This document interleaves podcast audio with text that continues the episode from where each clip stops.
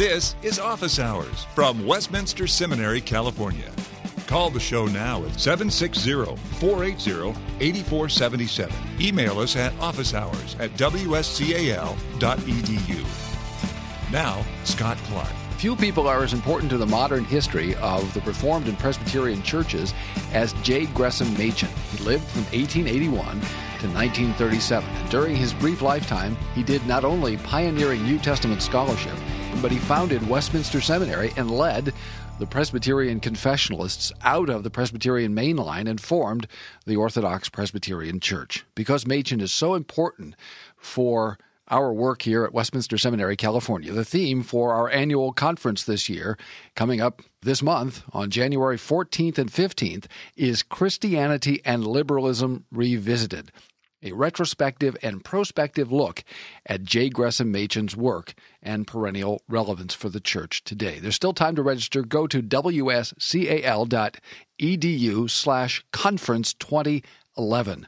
And that last part is one word. Joining us to talk about Machen, his life, and his background is Dr. Catherine VanDrunen. She did her doctoral work on J. Gresham Machen, The Foothills of the Matterhorn, Familial Antecedents of J. Gresham Machen, in 2006 at Loyola University in Chicago, and she's a member of the denomination that Machen helped to found, the Orthodox Presbyterian Church. Hi, Catherine, and welcome to Office Hours. Thank you. First of all, let's cover the basics for the listener who might not be intimately familiar with Machen. Who was he? Where was he born? And what's the significance of that? So let's start at the beginning. Machen was born in Baltimore in 1881. He came from a family that had its roots firmly in the South, which defined him in some ways. My dissertation focused on three generations in the 19th century of Greshams and Machens. And what I found was that the family, three generations back even, in the early part of the 1800s, was firmly committed to both education and the Presbyterian Church. So his heritage formed who he was, mainly through his mother, Minnie Gresham Machen. He was the second child. His older brother was 4 years older than he was, and Arthur Machen was your idyllic boy. He loved his mother. He took up botany. He studied the prophets of the Bible. He studied the kings of England. He never seemed to do wrong. So Machen, obviously, is son number two, was the little rascal. Which is probably not the way that most people think about Machen, right? No, he was very human. At 4 months old, he was baptized, and he tried to grab the little baptismal font, and he almost spilled the water. When he was one, he was given a Japanese doll for his birthday, and he promptly tore its head off. His younger brother, Thomas, who was 4 years younger than he, when his mother would ask him, who needs a spanking, would say Gresham. Yes, he was a little boy who was the one who was always getting into the trouble. But then, around age 5 or 6, we see through his mother's diaries that he became a very personable, likable person. She would talk about how he would talk to the milkman and find out all the news of the neighborhood. He would go somewhere and immediately everybody would be his friends. He'd be off invited to different picnics and parties that the rest of the family weren't, even as a young boy. So he's very social. Yes, he was a very social, likable, friendly, congenial personality. He was a studious student. Interestingly, part of my dissertation was the educational influences of the time. And he started kindergarten at a time period when you didn't learn to spell, you just learned to write. You didn't learn to read until you were about 7 or 8, and you learned cursive before you learned to print. So he was very frustrated because he wanted to read. He wanted to read books. He was born into a home where there were books everywhere. He had a certain space in the study where his books were. His older brother read to him. And he, once he learned to read, his world opened up, and he read everything he could find. But until that point, I think he was a little frustrated that he had to rely on everybody else to read to him. Now, he's born in the Victorian world in what people might not think of as the South, but scholars of Machen often connect him to the South, and we'll come back to that. He is in a family with a very strong maternal presence, but we never hear about Machen's father, at least not very often.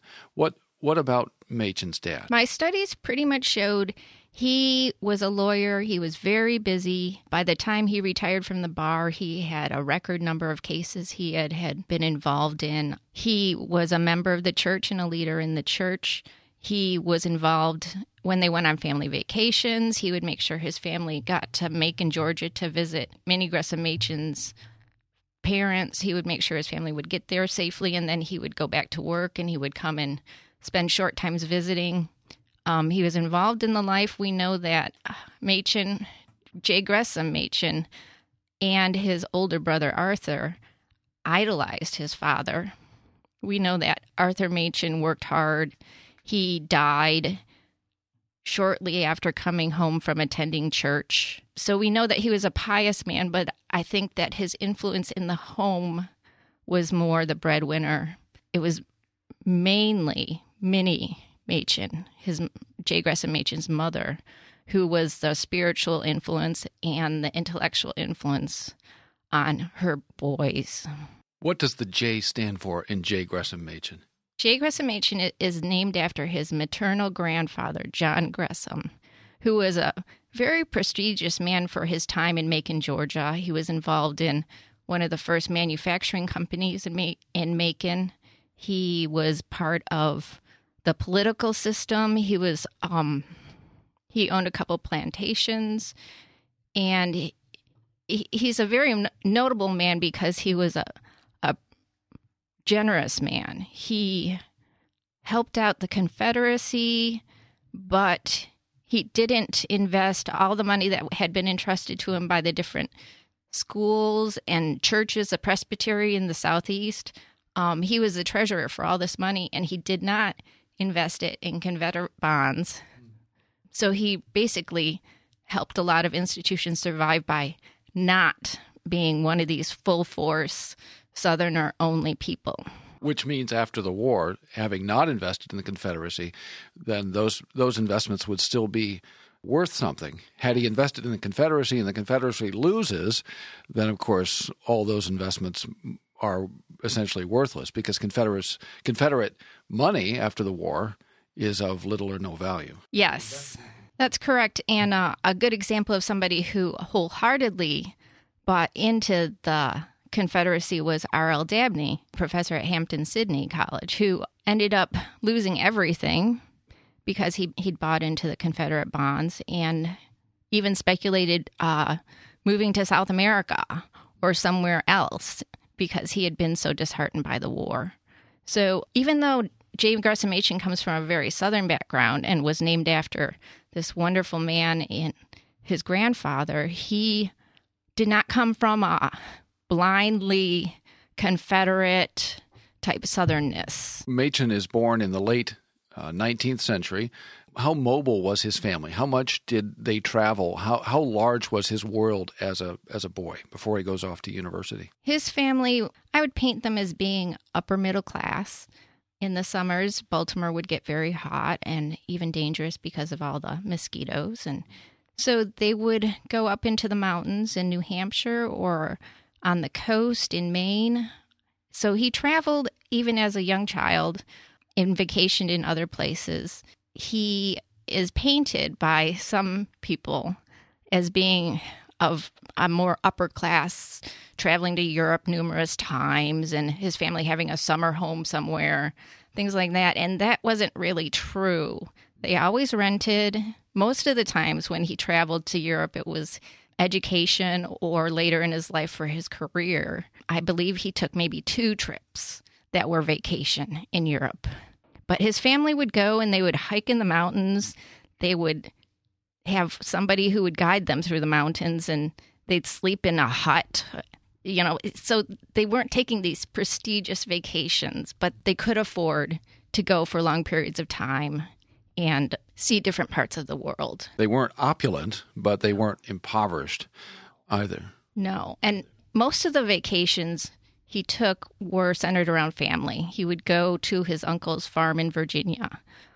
He would go to Macon, and they would spend several months while Minnie's parents were alive. They would spend several months down there and be basically homeschooled and tutored by people in the neighborhood. Most of what he did was family-centered. One of the things that comes up frequently in narratives about Machen's early life is the importance of church. When was he catechized? In what sort of a church was he raised? Talk about his early church life. Interestingly enough, the Presbyterian church where they attended in Baltimore had decided to become part of the Southern Presbyterian Church during the Civil War. This was a time when things were not very two kingdoms in the churches, because pastors were basically demanded in places like Baltimore because it was a border state very close to the capital. The pastors were encouraged to preach Union loyalty from the pulpit. And Machen's pastor had decided this was not going to happen. Well, it wasn't Machen's. The pastor of the church back then had decided that it would be better to form a Southern Presbytery. So they formed the Presbytery of Potasco. And basically, his church was made up of Southern expatriates. So not only was his family there, his mother from Georgia, but his mother's aunt came with her family to Baltimore after the war. His mother's uncle came up and settled and had a law practice in Baltimore and went to the church. So he grew up with his cousins in the church from the South. He grew up with other Southerners who had decided that the South was bankrupt after the war and had resettled in Baltimore. And he grew up in a church that pretty much upheld the idea that the church was not the place for politics. And his uncles, his father were elders. His brother became a deacon. I thought this was kind of interesting. The children did not go to church until they were 5. They stayed at home, and then they didn't really attend both services, the morning and evening service, until about age 7 or 8. But I thought it was interesting. There was no nursery Sunday school type program in the church at this time. But he started going to church at age 5. He thought it was a lot more interesting than being at home when everybody was away. And he's a social boy, so. Right. He was a very social boy. And he made profession of faith, became a communicant member at age 15. But at home, he'd been catechized. By age 6, he could recite the Shorter Catechism and earned $1 for his effort. And he was, as the second child would be, he was faster at such things, at milestones, than his older brother had been, because he worshipped his older brother and wanted to do exactly what Arthur was doing. So he would reach these milestones earlier. But in the 19th century, for a boy raised in an American Presbyterian church, memorizing the Westminster Shorter Catechism wasn't entirely unique or exceptional. No, it wasn't. But it was obviously something that the household and Minnie considered a great accomplishment. And Machen showed the most religious interest, I guess you would say, spiritual interest of the 3 boys. And I think Minnie would say later in life that he was her favorite, which I don't think mothers should say. But unless you have one, that's right, okay. Exactly. But if you've got more than one, it's a little complicated. But when Machen published The Virgin Birth of Christ, she sent a copy to her alma mater and said, and wrote, her inscription said something to the effect that this my son is my most prized accomplishment, and because he had been a great churchman.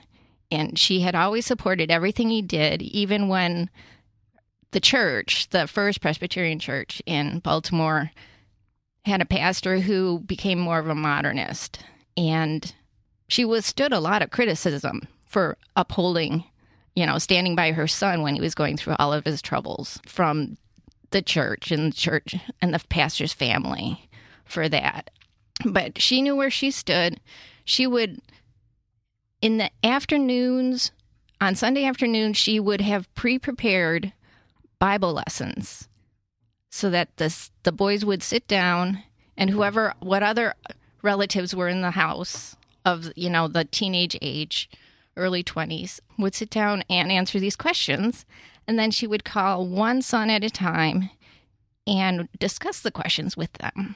So she was very conscientious about making sure her sons weren't just given to the church to learn things, but she catechized them and raised them at home, trying to direct their spiritual lives. So Machen, in his biography, or in his biographical essay that he wrote, attributes his career basically to his mother and her raising of him, her teaching of him. How old was Machen when she passed away? Machen lived till 1937, and Minnie Machen lived till about 1932 or 33.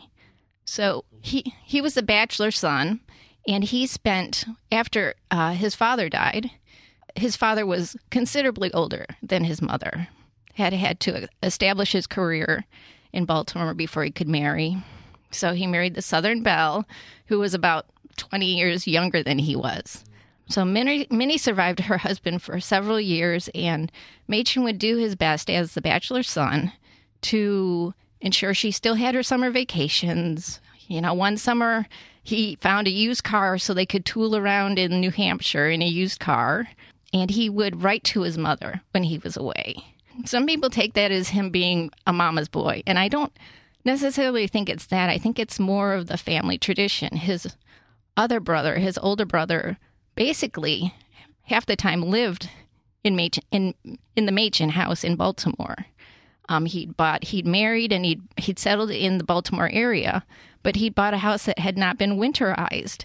So I think that the fact that all these letters exist between Machen and his mother come from the fact that Machen was off at Princeton, or he was in Germany, or he was traveling, and he was not in Baltimore, and that's why they corresponded so much. And people used to write to one another. I mean, I've seen correspondence in my family from people who were, let's say, not particularly literate, or one wouldn't have expected them to be particularly literate. Nevertheless, fairly articulate letters and fairly extensive correspondence. So though in our world today, well, we correspond by email and text messages, you know, little telegraphic blips, people used to sit down on a regular basis and write to one another on paper, fold it up, put it in an envelope, and send it off. And it was just expected that you would do that, and it was expected, you just assumed that you would do that. It's very interesting because there are letters from when Minnie Machen and Arthur went off on their honeymoon to Europe for several months, and not postcards were sent home, but descriptive letters about what they saw, what they did each day, where they traveled. People wanted to know what their families were doing. You couldn't log on to something and see what they were seeing. Exactly. There's no television. There's no radio. International newspapers are probably very difficult to get if you're outside of New York City. And so this sort of correspondence was a major form of communication and transmission of information. Yes, and there's a lot of extant correspondence during the war, during the Civil War, in the family. And because resources were so scarce, they would write one way across the paper, and then they would turn the paper 45 degrees, and they would write another way across the paper. So you have, and then you'd see in the margins, they would be writing really small, but they wanted to get all of the information in on this precious paper that they didn't have very much of. But it was so important to communicate with your family, to say, I'm okay, this is what's going on, and these are the milestones in my children's lives, things like that.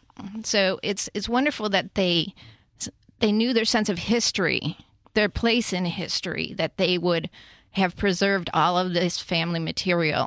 So rich in just biography and social history. Minnie Machen wrote in her diary every day. So we have from the late 1800s into, 1932, I think was their last entry, we have her household activities. So we see how they used to beat the rugs. and then they hired in somebody to vacuum the rugs, and then eventually they had their own vacuum cleaner. And just socially, she would record when her day was for people to come and visit her. And then she recorded when she went and visited other people on their days. And whenever somebody was going out of town, one of her relatives, her nephew or niece or her brother would stop by and say, "I'm leaving. Goodbye." And how that transitioned into telephone calls that would say, "I'm going. Goodbye." So this correspondence gives us a picture, and the diaries give us a picture not only of a family and of Machen, but of social and technological development across a span of time. Yes, it's fascinating. We talk about they used to have a place for the horse and carriage, and then they had to turn it into a garage for their automobile.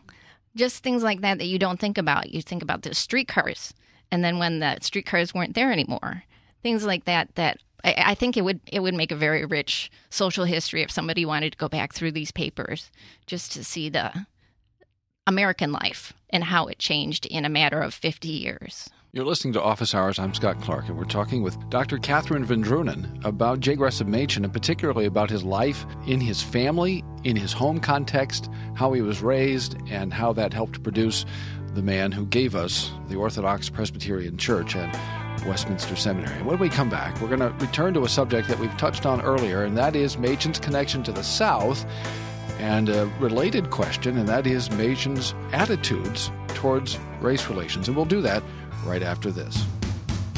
In the 17th century, John Bunyan gave us the character Mr. Valiant for Truth. In the 20th century, God gave us another Mr. Valiant for Truth, J. Gresham Machen, the founder of Westminster Seminary. The spirit of Machen lives on at Westminster Seminary, California, where for 30 years we've been fulfilling his vision of preparing men for ministry and teaching them to be expert in the Bible. WSCAL.edu, 888-480-8474, Westminster Seminary, California, for Christ, His gospel, and His church. Catherine, J. Gresham Machen was a Southerner. He had deep roots in the South. And yet you've indicated there's a certain ambiguity, shall we say, in Machen's family's relationship with the South. Some writers made much of Machen's debt to the so-called cult of lost causes. And some have raised questions about Machen's views on race. I guess you would have to go back to the Gresham side of the family. The Machen side of the family never was very prosperous. Machen's great-grandfather or Machen's grandfather worked as clerk of the Senate. He had his father had died when he was quite young, and he had to go to work to support his mother and his sister. So he worked for many years, and he was never appointed to the official clerk of the session. So he had decided to, when he had enough money, buy property in Virginia, and he wanted to become a farmer, but was never able to afford to leave his career. So his sons ran the farm. His Machen's grandmother, Caroline, helped out with the farm, and he had to continue to work. So basically, as far as I can tell, his sons maybe had some servants, day laborers, or other, maybe one or two slaves, but they never really could afford to be part of the whole plantation type system where they had many workers, maybe somebody in the house too. But as I've said before, Machen's father or grandfather, John Gresham in Macon, Georgia, had a couple plantations, had house servants, and that house is still existent in Macon. It's now a bed and breakfast, and you see that it is not this huge house as portrayed in Gone with the Wind type thing. It's not a plantation house. It's in the city. The Greshams never lived on a plantation, never really had that kind of, it was more property that they had off-site farming going on. There's discussion in letters about John Gresham would go out to the plantations and he would have to deal with some slaves, and he had no qualms about considering them as property. So they're people of their time and of their place. Yes. Absolutely. But you see during the Civil War that they had great affection for their slaves, especially the ones who worked in their home. Which was fairly typical. Yes. But you don't see things about abuse. Basically, it was if the servants wanted to leave during the war and join the Union cause, so be it, go. After the war, they made sure that their former slaves were taken care of. John Gresham, in fact, after the war, the slaves who had traditionally in the Presbyterian Church and other churches, the slaves would attend church with their masters. They would just sit up in the balcony. And when the former slaves had decided after the war they wanted their own church, John Gresham saw to that and basically single-handedly raised the money and had the church built for them. So you see later on, too, in Baltimore, former slaves would come by and, extend greetings to Minnie that she had known as a girl in Macon. So there wasn't this sense of racial tension in the South at that time. Well, there are accepted social roles. Yes. And so long as people stayed, as long as slaves and ex-slaves stayed within their bounds, yes, everything was fine. Yes. But obviously, if you're a slave, however benevolent this relationship was, because I can imagine a listener thinking, okay, well, it's all well and good to paint the Machen family in the best possible light and to describe them as benevolent, but they're still slave owners. Right. And they're still people of their time. Yes. And the pattern you're describing was replicated all across the South, and it's still a story fundamentally of a certain kind of oppression, even if there is a kind of benevolent and even familial connection between ex-slaves and but what you find owners. In the 18th century, especially before the tensions with abolitionism, is equal treatment in the churches. You see that there was church discipline equally done against masters, against who had wronged slaves, if the slaves were members of the church too. You saw a little different treatment in the church than you would see played out in the fields, I guess, maybe. But African-American scholars would hasten to point out that, yes, you could suffer discipline potentially for abusing a slave, but you wouldn't necessarily in the South suffer discipline for owning a slave, right, or for buying a slave, no, or for selling a slave. So you still have that fundamentally inequitable relationship. Right. But it's good to condition some of that in some ways. It is. And I think that, so many people say, well, the Civil War was about slavery. Well, to the Machins and the Greshams, it was about the government intruding into private life and financial life. These slaves were a big part of financial property, and yes, they were property. They ran the plantations. The work would not have been done any other way. So much is written and rewritten about all of this, the war between the states or the Civil War. But back to your initial question, yes, the whole family was involved in the United Daughters of the Confederacy. Minnie was a member of that. In fact, Minnie's brother, his first wife had passed away, and his second wife was an adamant member of the United Daughters of the Confederacy. So he had a personal relationship with some of the leaders of the Confederate Army. And so all of the Machen women, whether you were Southern or not, became part of the United Daughters of the Confederacy. And this was not the KKK. This was basically honoring all of the people that they had known who had fought for the freedom of the South. Rightly or wrongly, these people had fought and suffered and died, and they wanted to remember them. All of the denominations had split during the war, but the Presbyterian Church was one that was very slow to reunite. I think they were the last mainline denomination, actually, to reunite. What people make a big deal out of was when a Black student, an African-American, they wanted to put him in the dorm rooms with the white students at Princeton Seminary.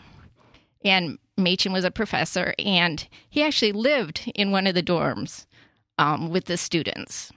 And he made a big fuss about Black students. Yes, it's fine to have them here at Princeton Seminary, but not living in the dorms with the white students. He had a big brush up with Professor Warfield, who was also a Southerner, about this, and they had conflicting ideas about it. I think that he held to his views, and it was just part of who he was and how he saw the world. If someone said to you, Dr. VanDrunen, what should I read to get to know Machen? What books would you recommend? Well, if I ever get around to publishing my dissertation, that would be the first one I would say, just because it gives a bigger picture of where Machen came from. Ned Stonehouse, who knew Machen personally, has written a wonderful biography with footnotes or endnotes, and I think that his book is rich. If you really look at it, it paints a very detailed description, starting with Machen's heritage and going through his whole life. That can't just be, you can't just take parts of it out. You have to read the whole thing to really get a good picture of who Machen is, and I think that is the primary work on Machen as a biography, and then Daryl Hart's writings on intellectually and spiritually. Daryl Hart has done a wonderful job analyzing Machen and drawing out different parts of his life. You can find these books at the bookstore, wscal.edu/bookstore, including Machen's Christianity and Liberalism, J. Gresham Machen's Shorter Writings, Ned Stonehouse's biographical memoir, Machen on Galatians, Machen on the Origin of Paul's Religion. So everything you want is there in the bookstore. Catherine, this has been delightful. Thank you very much. Thanks for listening to Office Hours from Westminster Seminary, California. Don't miss an episode. Subscribe now to Office Hours in iTunes. Find all the shows at wscal.edu/officehours. Copyright Westminster Seminary, California. All rights reserved.